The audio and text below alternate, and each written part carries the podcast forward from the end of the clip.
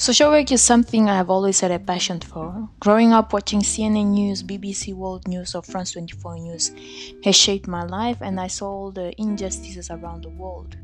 I realized I wanted to be the one to do something about it. I remember spending so much time trying to think of ways of how I can help change people's lives for a better standard of living. As I got older, I still had a passion for working with people. Each time I was drawn to encouraging, motivating, and uplifting people, both young and old. I saw how much my mother wanted me to become the best version of myself. She supported me 100% in every in everything I wanted to do and, and the number one goal for my mother was her dedication and commitment to my success as her daughter. She wanted to see me achieve everything that uh, she was not able to. Her momentum pushed me and allowed me to to dream bigger. So, therefore, my biggest inspiration to become uh, a social worker is my mother. When I had second thoughts about going to culinary school or doing a social work degree, she held me and said to me, You have always said you wanted to work with people, you wanted to become a social worker, and that's what you should go for. I was lucky enough to have her support and all the investment she put in to see me succeed. And I always appreciate my mother, Maria Angebella. Because of her, I am who I am.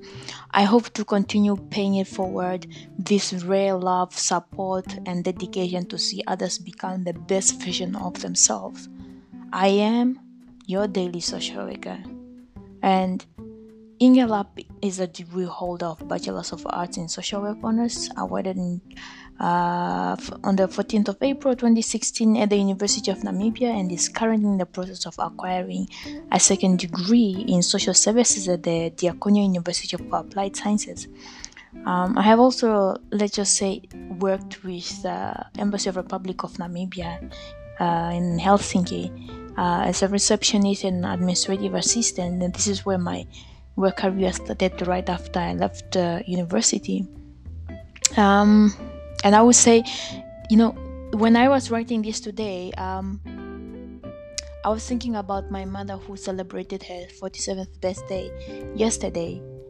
Um, even though I wasn't able to see her, you know, I, we know, we spoke, you know, we, we have been communicating, and it's really just important that for me, uh, she took the time to really, really to invest in my life in my well-being to invest in my in my success basically.